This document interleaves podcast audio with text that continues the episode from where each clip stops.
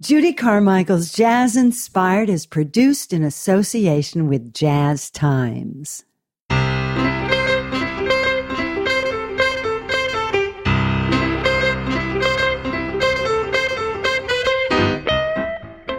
Jazz pianist and singer songwriter Ben Sidran has played with or produced artists as diverse as Mose Allison and Diana Ross and has a string of his own recordings as vocalist and pianist.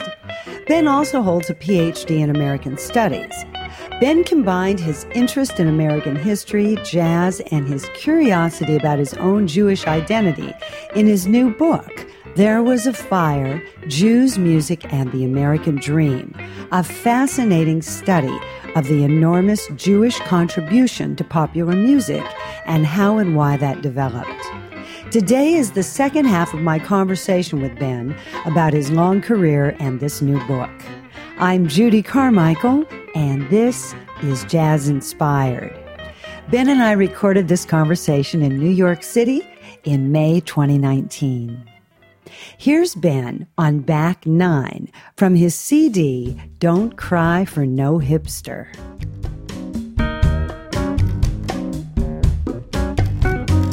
Made my way to the back nine. They call me the Iron Man. Watching out for the sand traps, formulating my plan out on the back nine. I know how to do my thing. I traded in a five spot for a new kind of club, but I still maintain my swing.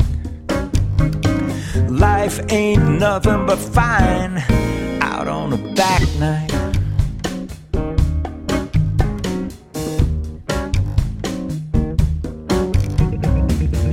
Laying back on a back nine, the hustle is still my thing. Driving for show in a hole for dough. You know they call me the rhythm king. Out on a back nine. It's a hazard just to be alive. Still having fun with the old pitch and run. Now the score ain't nothing but jive. Got the bird on my mind.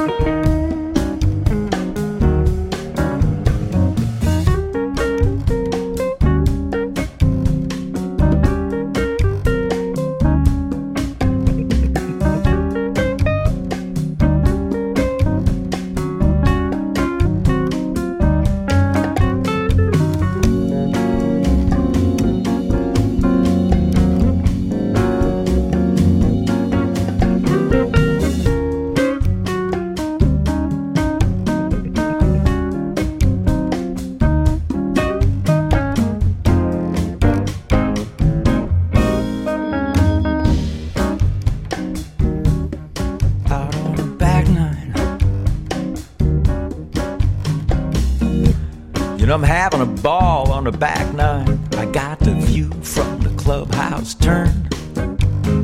Just running changes on the driving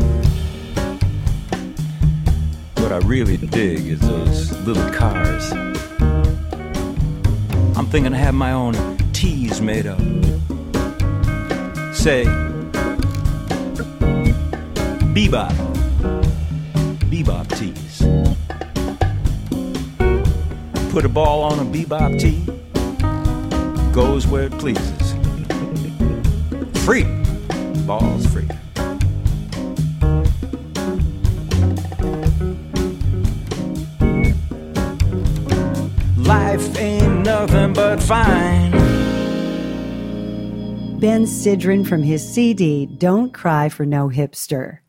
In Ben's book, There Was a Fire Jews, Music, and the American Dream, Ben addresses the complicated connection between African Americans and Jewish Americans. Very powerful story. You know, blacks and Jews uh, have so much in common. And to me, one of the greatest tragedies of the 20th century is the falling out between the blacks and Jews, particularly after 1968 and uh, the whole Black Power movement. And uh, uh, I, I, see that as a great, great tragedy. Um, you know, African Americans uh, were, were the, some of the first Americans. And uh, some of the first uh, popular music in America was minstrelsy, which was invented by the Irish uh, at a time in early New York when the Irish were competing uh, with blacks for jobs. And, and so minstrelsy was a way of saying, well, uh, because the Irish were thought of as the blacks of Europe, you know, the blacks of, of Britain. So uh, they understood a little bit about the black experience and they wanted to distance themselves from American blacks for, for, for and keep in mind that uh, during the 19th century, you know, all immigrants would make fun of themselves first before somebody else could make fun of them. Everybody was making fun of everybody. It was it was a it, there was no political correct, correctness as as there is today. And when the Jews showed up, the Jews really showed up in numbers, uh, starting in 1880 and through 1920. A couple of million Jewish immigrants came to the United States, and when they got here, uh, minstrelsy was already in place, but so uh, were great black composers and pianists and everything. I mean, it wasn't the raw American culture uh, of the 19th century. It was, it was becoming sophisticated. And one of the things that the Jews did immediately, of course, you know, they fell into the minstrelsy and, and popular music, but they, they were writing songs that instead of um, painting uh, black culture as uh, hypersexualized or fools, you know, the, the, the minstrelsy thing, they painted black culture uh, as similar to the Jewish culture, coming out of pogroms, coming out of uh, uh, the biblical slavery, uh, seeing the South as longing for a homeland. I mean, my God, both Gershwin and uh, Berlin wrote songs about the Swanee River, it included the lyrics "Swanee River." because of Stephen Foster, of course, who was white, but he, who idealized the South in fact, the Swanee River is a little stream in Florida. uh, really, it's not a river. There's no levees, none of that stuff. But these uh. Jews who came, they, they were romanticizing this. So the first thing that the blacks and Jews had in common was the sense of being outside, wanting to, to come in, being. Uh, having a sense of home and humor, I think, are the two strongest connections. This love of family and this laughing in the face of, of tragedy, right? Um, so, throughout the 20th century, well, uh, let, let, me back up by saying here's a, one story that is a metaphor for the relationship of blacks and Jews in the 20th century. It's the story of Louis Armstrong. Okay, this is the one powerful metaphor. The, the uh, received wisdom is that Louis Armstrong uh, got his first trumpet in the orphans' home in New Orleans and uh, uh, was on the streets by himself and ran into Buddy Bolden. And the next thing you knew, he became the father of, of modern jazz. And it's just not true. The truth is that Louis Armstrong, as a young boy, was on a street corner in New Orleans hanging out with other little kids. His parents were gone. He was raising himself practically. And a Jewish family, the Karnofskis, had a junk wagon and they came by and they fell in love with this little kid and they put him on the junk wagon. They took him home on Friday night. He, the, Armstrong himself says the first music he ever heard was Mrs. Karnofsky singing the Russian lullaby to her, to her baby. Uh, the first horn Louis Armstrong ever got was a little tin trumpet that the Karnofskys had him blow to attract uh, people. It was a junk wagon to come out and bring bring your scraps to, to us. Uh, they fronted him the the money for his first real trumpet. Armstrong said that you know he's uh, thought of as the father of scat singing because the story goes the music fell off the stand, the lyrics fell off the stand when he was singing "Heebie Jeebies," so he just started saying anything. Armstrong, in his biography, says that's not true. He said the idea of scat singing came from listening to the Jews davening. He said, but he never wanted to say that for fear that the people would think he was making fun of the Jews.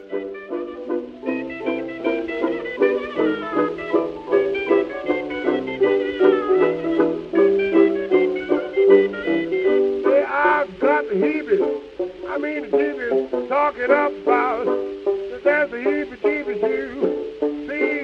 See, God said, it with a little bit joy. Say, don't you know it? You don't, don't, don't feel blue. Someone will teach you, come on, and do that dance. They call the heebie-jeebies dance. Yes, ma'am, Papa's got the heebie-jeebies dance. Hey, skeet, skies, keep birds, keep laptops, leap it to the little deal. Do do do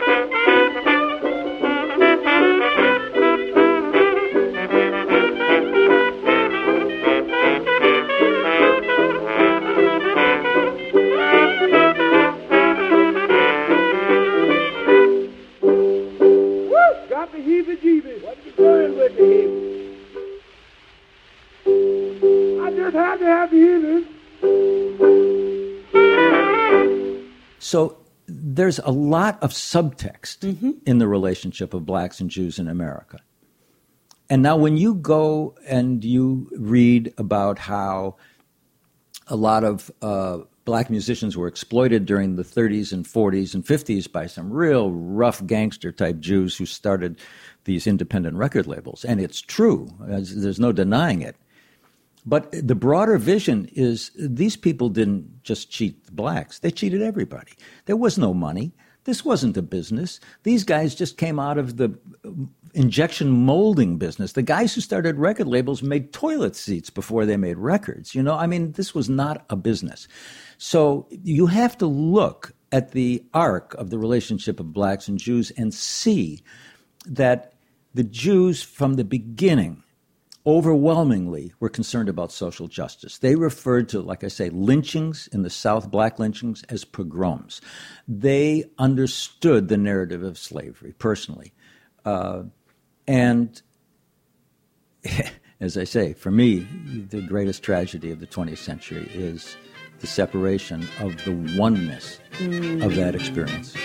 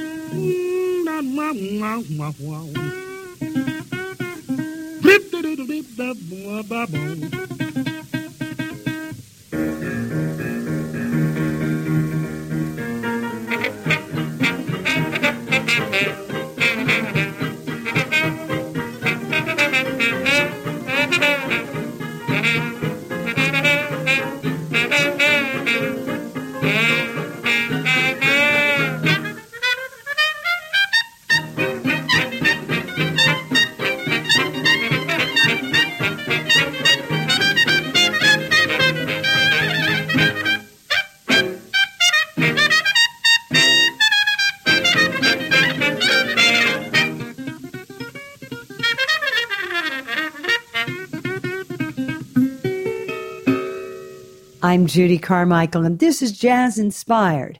I'm talking with Ben Sidran about his book, There Was a Fire Jews, Music, and the American Dream. Ben feels the Jewish experience is the American experience in so many ways, feeling like an outsider and working hard to find where you fit in. This brings up the story of Mezz Mezzrow. Absolutely. Right? One of the most interesting people in the Right. jazz world. One of the most interesting people. The Mighty Mez. The Mighty Mez. And of course, the Mighty Mez got his nickname because he was a pot connection to Louis Armstrong and everybody else, and he had the best pot. But aside from that, Mez came up in this Chicago environment. Milton Mezzrow, this Jewish guy, and he was a player. He could play. But what happened was he fell in love with the, the, the black music scene in Chicago uh, to the point where I mean, I, I tell the story about hearing a Horace Silver record and thinking I was related somehow yeah, to these yeah. Well, I feel I was related to Basie, so Right. it's the same thing. Well, Mez took it the step further. He, uh, as a young musician, at one point he got arrested, and when uh, they threw him in jail, he insisted. Back then, jails were segregated. He insisted on being put in in, in the black side. He said, "No, I'm black," and they put him over. And he said, "Thank you very much." He he lived the life of a, of a black person in the United States. He moved to Harlem. He married a black woman. He uh, and he did it because of what we're talking about this idea of social justice, the idea of closeness, the idea of love, really. I mean, I remember when I was coming up, a black musician encouraging me, and when, my, when I said to him, Thank you, he said to me, you know, My love is deeper than that. Mm. And it really moved me. No white musician ever said that to me. Right, right. And that is true. And I think that's that thing you're talking about, about relating with it and seeing the deeper meaning. Right. That's why I think I got the support from those men. Well, because they come from the struggle, and you were coming from the struggle. Absolutely. Although the outside world would think, what on earth Could they does a surfer girl could have, they have in in common? Right. But but they have everything in common, Right. and and music is the litmus test. Really, Mm. it's the litmus. You passed the test. You played, so everything changes then, and that's the beauty of this music. You know, there's no discussing it. Really, it, it, it's it says everything, and from there the conversation Right, begins. right. Because I remember years ago thinking I was, when we're all so nervous, we're playing with different people we really admire. And I was in the middle, you know, I played my solos, and uh, one of the guys looked over and smiled at me. And it just, it hit me right then. I thought, why do I ever worry about this? Because I'm naked once I play anyway. Anyway. They know everything. That's exactly right. So, good or bad, O- own it. own it. Own it. It's, which is great because a lot of businesses aren't like that. Oh, most businesses are. They exact- aren't. Are not, They exactly. aren't, and not definitely entertainment business. My my metaphor is always no amount of lighting is going to make you sound better. oh, that's beautiful. That's it's really right. because I did the Hollywood thing for a while, and one of the reasons I like the jazz world better is because you went in, you you looked the, the beast in the face and you either represented or you didn't. Mm-hmm. And it's a really beautiful thing. It is.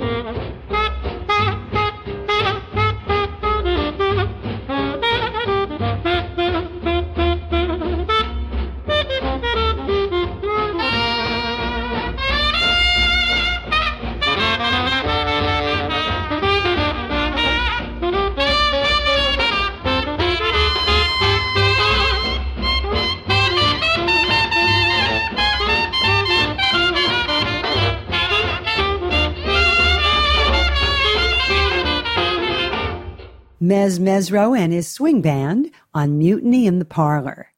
You brought me Don't Cry for No Hipster. Don't cry for no hipster. I love the cover too. It's so beautiful. It's very Richard Williams or Saul Bass. It's Yeah. really, you nailed it. It's so beautiful and elegant.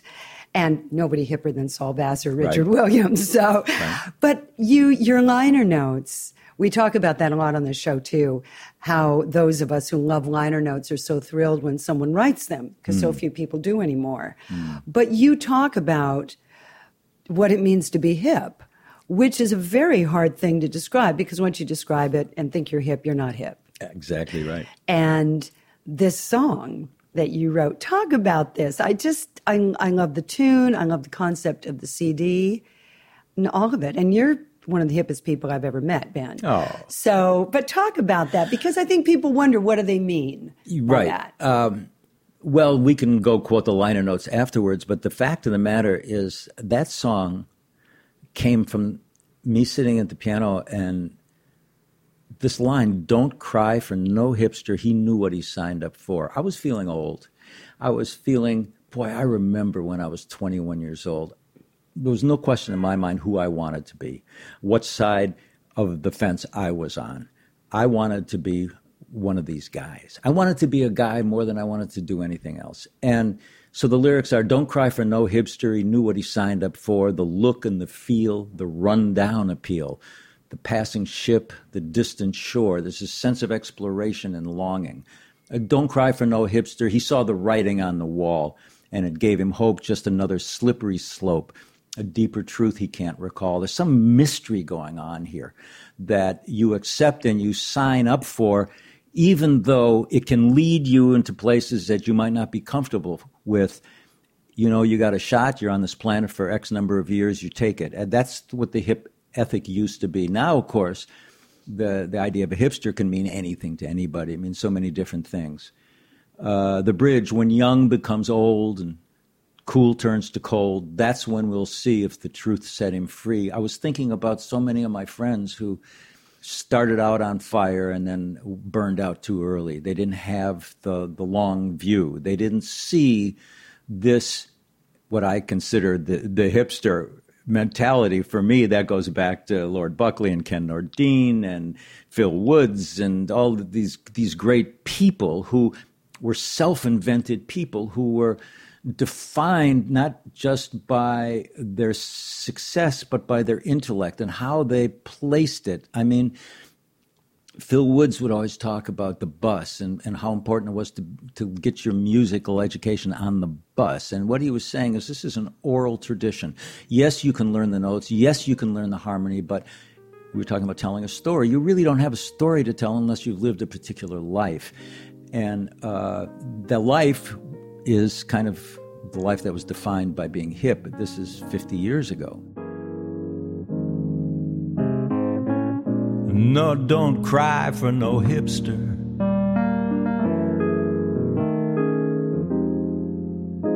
He knew what he signed up for.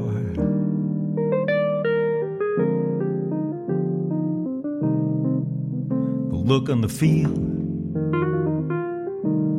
that run down appeal.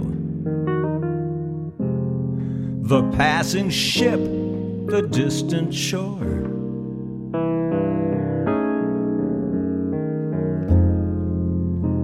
No, don't cry for no hipster.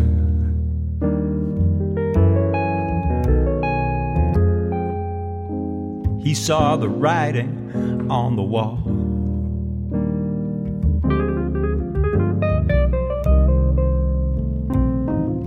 Gives him hope. Just another slippery slope.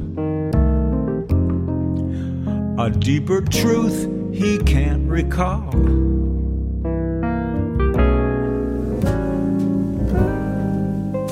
And when young becomes old,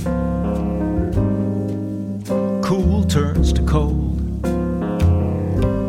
And that's when we'll see if the truth set him free. Until then, don't cry for no hipster.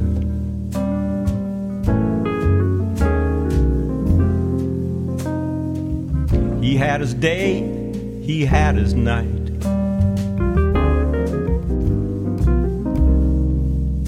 Let's call it what it is. In a life like his, it's usually wrongs that make it right.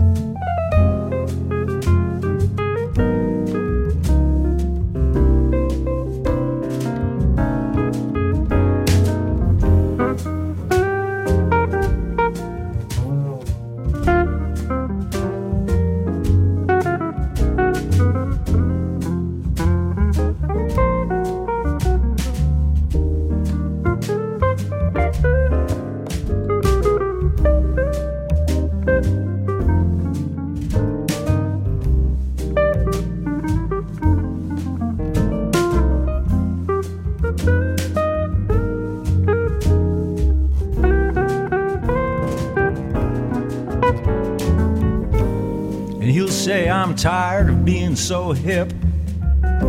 It's like waiting for a ship that don't never come in. But check out his grin. Don't cry for him. No, don't cry for no hipster. He's got his hat, he's got his cane.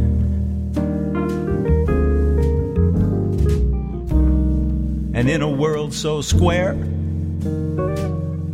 with disasters everywhere, if you can laugh at life, you're through. But if you have to cry, if you have to cry, then make it tears of joy because he's here and then he's gone, and gone is one thing he can do. Ben Sidran on the title tune from his CD, Don't Cry for No Hipster. I'm Judy Carmichael, and this is Jazz Inspired.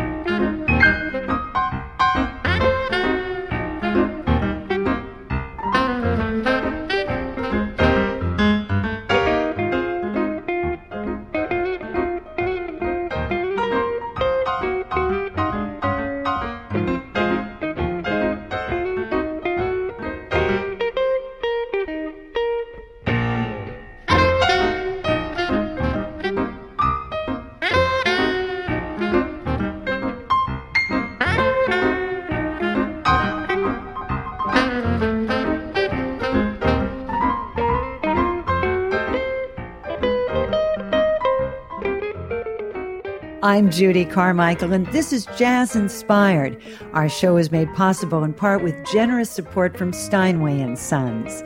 Additional support is provided by Jazz Times Magazine, providing entertaining and provocative coverage of the jazz scene since 1970. On the web at jazztimes.com. For a schedule of upcoming programs, visit our website at jazzinspired.com.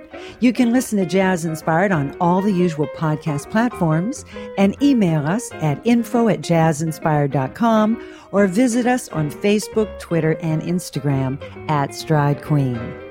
Although we broadcast on NPR stations, we're an independent production not funded by NPR. We're funded primarily by your donations. So please visit jazzinspired.com to chip in. No gift is too small. And please tell your friends about Jazz Inspired and help us spread the word. My guest is singer, songwriter, author Ben Sidran. We discussed what it means to be excited about the work not about being famous. And not to get all highfalutin, I have trouble even calling myself an artist because it's I become like such a artist. no. I don't like it. it. becomes so I'm an artiste no, and no, all no, of that. No, I don't. I And- don't believe. You know what? I don't believe in this artist. This whole artist. Well, you know what thing. Charles Eames said about that. No. When somebody said to him, they said, "Well," he said, "What do you do?" He said, "I'm an artist." He said, "Isn't that for someone else to decide?" That's for sure.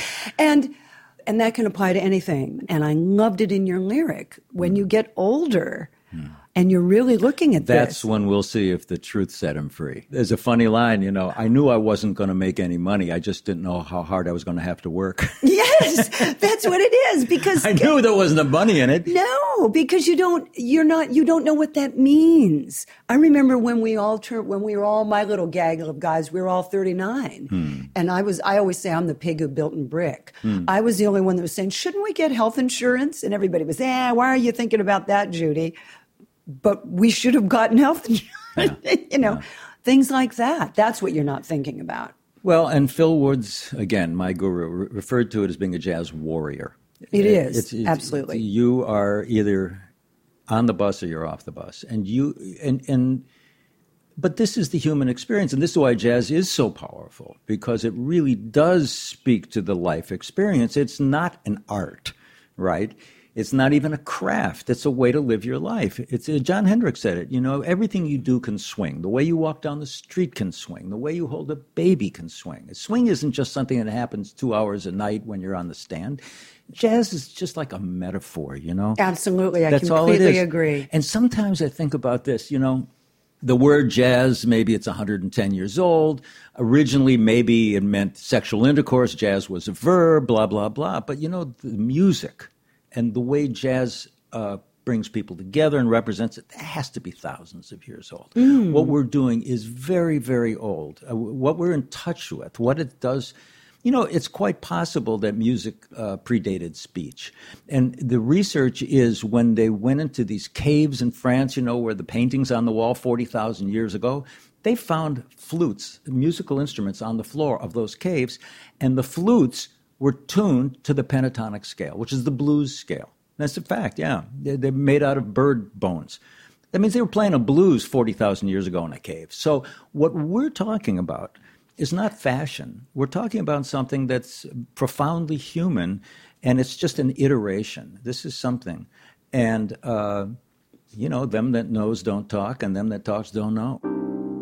Now I might be wrong, but it sure seems to me the past ain't what it was, the future ain't what it used to be. Everywhere I go, I hear people say, Man, you should have been here yesterday. You should have been here before the fall. Now it's the price of everything and the value of nothing at all. I could be wrong, but I think those days are gone.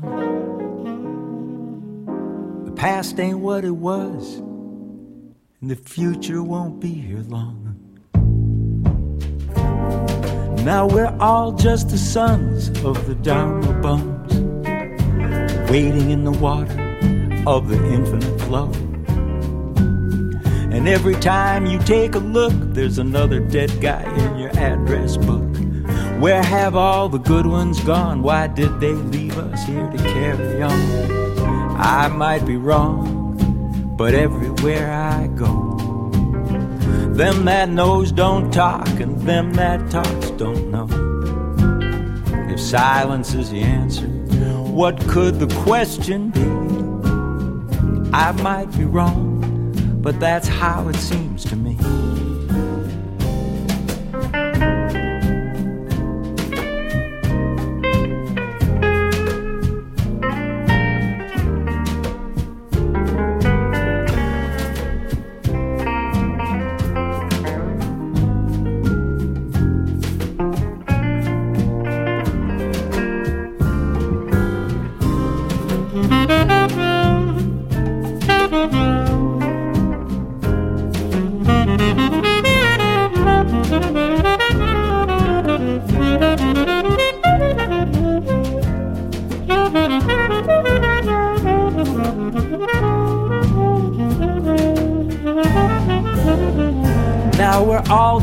Sons of the Dharma bums, waiting in the water of the infinite flow.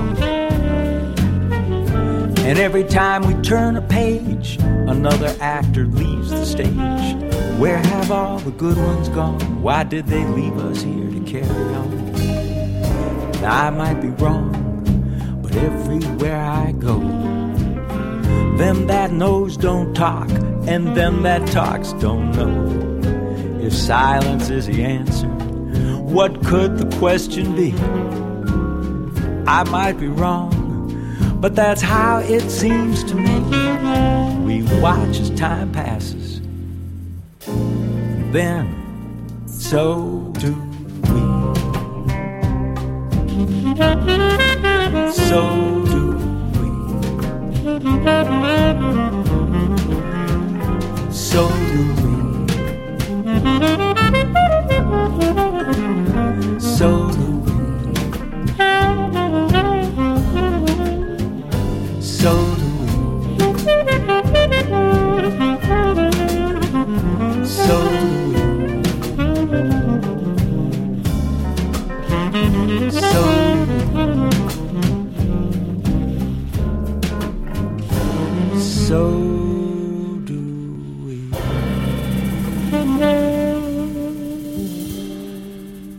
big influences singing? Uh, that's a, well, Mose Allison first of all, uh, because and, well, and Bob Dylan. I mean, uh, both of them came along in uh, time of my life when I needed encouragement. I didn't. I wasn't born with a beautiful voice, but I was born with a beautiful voice. You know. So how do I find the beauty in my voice, and how do I find a way to present that? And I did uh, through their encouragement. Uh, Jon Hendricks, of course, because of the art- articulate way he he could talk about everyday life. I mean, my goodness. Um, Louis Jordan loved his voice. Love Fats Louis Waller. Jordan. you know. Oh, those guys talk about swinging. They're just everything they did was swinging. Everything they did could swing. Just Louis looking Prima, at him. Oh yeah. You know, yeah. That, that those are the kind of vocalists. And the one thing that you know is a common thread through them is they they bring you joy. They all bring you joy. Even Mose, you know. Mose once said, "You know, people think of me as cynical. I think of myself as the opposite of cynical." Well, I'm sitting over here on Parchman Farm. Well, I'm sitting over here on Parchman Farm. Well, I'm sitting over here on Parchman Farm, and I ain't never done no man no harm.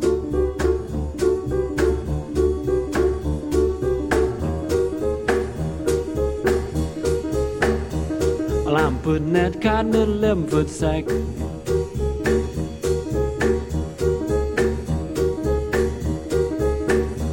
Well, I'm putting that cotton in a 11 foot sack. Well, I'm putting that cotton in a 11 foot sack with a 12 gauge shotgun at my back.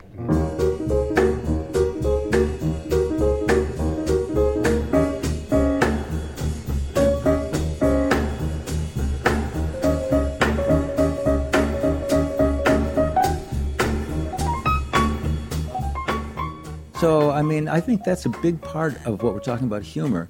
Uh, we, say how hard this life is that we that we Yeah. lead. If it wasn't fun, nobody would do it. I was talking to Kurt Elling about this, and I don't know how it came up, but somehow he said something about um, the joy of it and the way you look after a concert. And I said, wait a minute, I want to talk about this because I noticed first that people would bring someone to the concert. And one would be a fan and one wouldn't. And I mm-hmm. could, I'd meet them before the concert and I could tell the person didn't want to be there. They think they mm-hmm. hate jazz, all that. Mm-hmm. Then I'd see them afterwards. Not only were they enthusiastic, but weirdly, they looked better. They were better looking. Their mm. physiognomy had changed. All those 300 plus muscles in their face was different.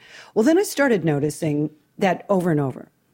Then I noticed that my musicians were better looking after the concert. And I thought, now that's really interesting. Then I noticed I was better looking and that the music, and this is only within an hour or two that something has happened, but I'm the same person. I haven't gotten more rest and I haven't had work done on the break. You know, I look better. So I said it to Kurt Elling and he was hilarious. He goes, Oh yeah. Oh yeah. He goes, I'm even taller. Yeah. After that. But don't you see, it, it's the joy does something to you that it real, and it's not just smiling. Mm-hmm. You see an actual physical change in people's looks. Well, I that this think- music is so profound how it changes. I don't you. think there's any question about it. I mean, listen, if uh, the experience affects the flow of chemicals through your body Yeah. and the hormones and everything, of course you're different. I mean, Yeah. it just stands to reason. Uh, and not only that, but you know, uh, technically, I think every seven years, every cell in our body is recycled. And if we've been listening to jazz for 60 years, that's, that's a lot of influence on who we are physically. Yeah, absolutely. Why not?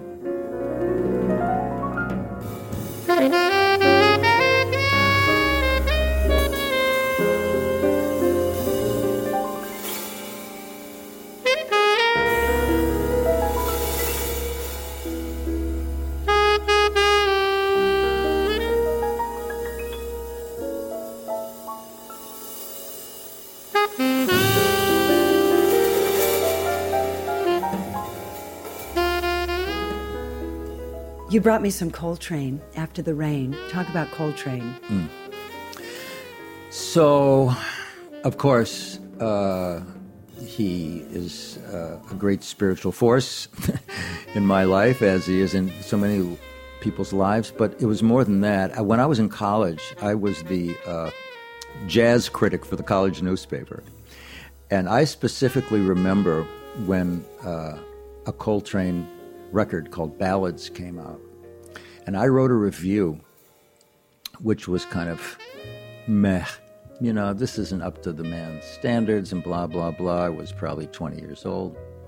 And then two weeks later, I was going through a hard period and I was lying on a friend's couch and he put a pair of earphones on my head and he played Coltrane's ballads for me and I broke into tears. And I realized, uh, first of all, uh, how wrong I could be and how uh, being glib, trying to get laid or whatever you're doing when you're 20 years old, is is not an innocent thing. And uh, Oh, I like that. It's not an innocent thing. no, the, you're complicit when you're doing that. yes.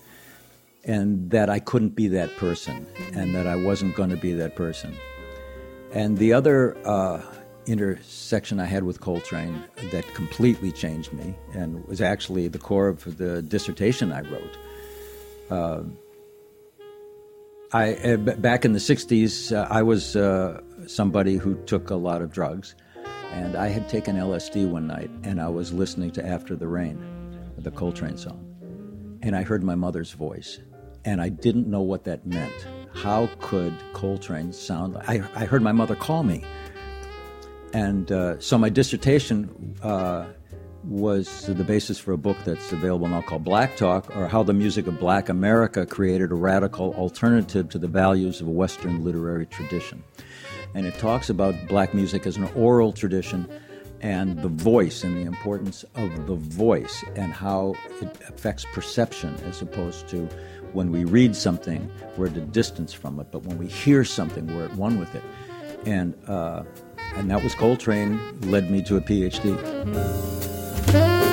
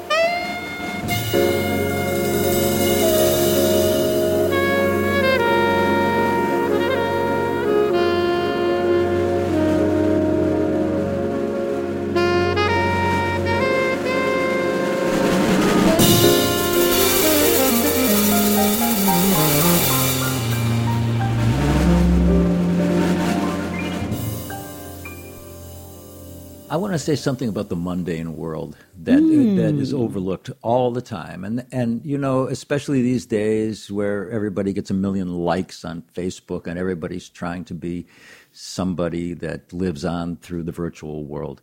In there was a fire. I talk about this idea of tikkun olam, which is healing the world, It's a Jewish concept. The, the, the image is that the world is shattered. The world has become shattered, and it's our job to put it together, to reunite the shattered pieces of the world. And that's a metaphor, and met- it's a metaphor for caring about one another, uh, um, expanding your heart so that it's not just about you and what you have to eat, but uh, being part of a community because people are very social animals. You know, one of the reasons we have language in the first place is because we like to live together in groups. We're social animals.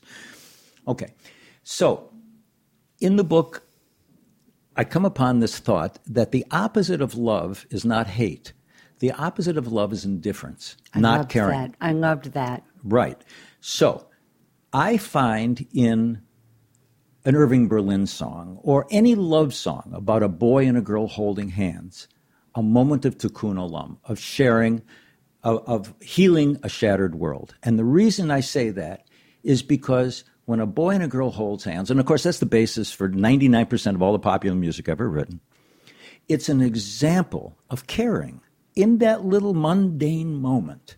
When you reach out for somebody's hand and they take your hand, that's a moment of caring. And in that little mundane moment is, is the universe, really caring. And so, just like that is an example, uh, everything we do, as we said, Jon Hendricks says, everything we do can swing, but more than that, every little we th- thing we do leads us to be who we are. We don't wake up one day a changed person because God visited us in the middle of the night. We wake up every day with ourselves, who we are, because of every little thing we've done. So it behooves us along the way to be conscious uh, and to try to, you know, keep your foot on the path. And that's why when we talk about this is the long march we're on, this is not something that, you know, is a frivolous thing. The, the, the jazz message is exactly this. Jazz musicians were about Tuesday night in a club in Toledo. They not, it's not Carnegie Hall on July 4th. Can you go into that club on Tuesday night and call the spirit down and change the way people look and the way feel, in spite of the fact that you're going to have trouble getting paid afterwards? right? No, it's exactly right. I'm just I'm I'm laughing because I'm thinking I'm thinking about the Chinese restaurant I worked in Cleveland. Yeah. And it wound up being one of the best gigs I've have Yep. I've ever had. You know, so you never know with that either. You never know it's why all you about, come. It's all about showing up. Isn't that the truth? it really is. You don't know why you come until after it's over, and then you go, "Oh, that's why I came." That's why I came. But you have to go in there with with an open mind. Yeah. And I and it's not easy. It's not, not easy for us. It's not easy for anybody. We're con- like you say, it's a constant reinvention. Well, and that's why I love you talking about that because I get impatient with people who who just think it's all terribly romantic and you're so lucky. Yeah, if I hear right. that another time, you're so lucky you have this. And when they don't realize that the real work of it is to keep it going and to Yeah. keep that positive attitude. And uh, Darlene Love told me, you choose not to be bitter. yes. And I love that phrase. You have to choose not to be bitter. That's But right. that's a metaphor for life. That's right. Because most of the people I know have all had tremendous challenges. So Johnny Griffin said, "Jazz is music made by and for people who have chosen to feel good in spite of conditions." Oh, I love Choice. that. Yeah, he said that on stage one night. I heard him and I wrote it down. Uh, yeah, you uh, you get to invent yourself, and the jazz message really, when you think about it, not how hip that line you played was, but that note that you didn't intend to play. It's the note after that. Your your sense of recovery. You do something you're not conscious of it. You're not aware of it. You didn't intend it. Now what? So it's in the recovery, it's in the act of recovery that jazz happens, mm, right? Absolutely. Well, and that's a great metaphor for life. And that's the metaphor Because that's life. what it is. And 'cause that's what it is. Yeah, I think about the, as you're saying it, the people that we know who we've gone to hear, and there's the one that everyone's talking about because they've got all the chops and they're, you know, all of that stuff. But then there's the other guy who doesn't Mm. have that, but something makes you really love him. That's another great metaphor for life because it's the person that isn't blessed. They don't look like Heidi Klum. Mm-hmm. They didn't get that genetic pass.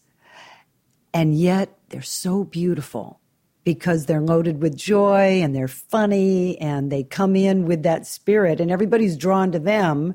And then they look at that perfect person, they think, but I don't really want to go approach him Yeah, or something. yeah. Well, uh, because life's messy. Life is messy, Mm. and um, and we're here for a minute. You know, that's it. We are just here for a minute. Ben. Oh, Judy, thank you. So after nice to see you after all these years. I know. it's I, think I I think it was Jazz Alive when you Mm. had that fabulous show that you interviewed me, Mm-hmm. and I think I'd only been interviewed once, and it was "Hello, what are you doing at the Concord Jazz Festival?" and you know a little thing. But I think you were my first feature of somebody actually doing a feature on Uh. Well, me. it's only because I heard your record. I loved your playing.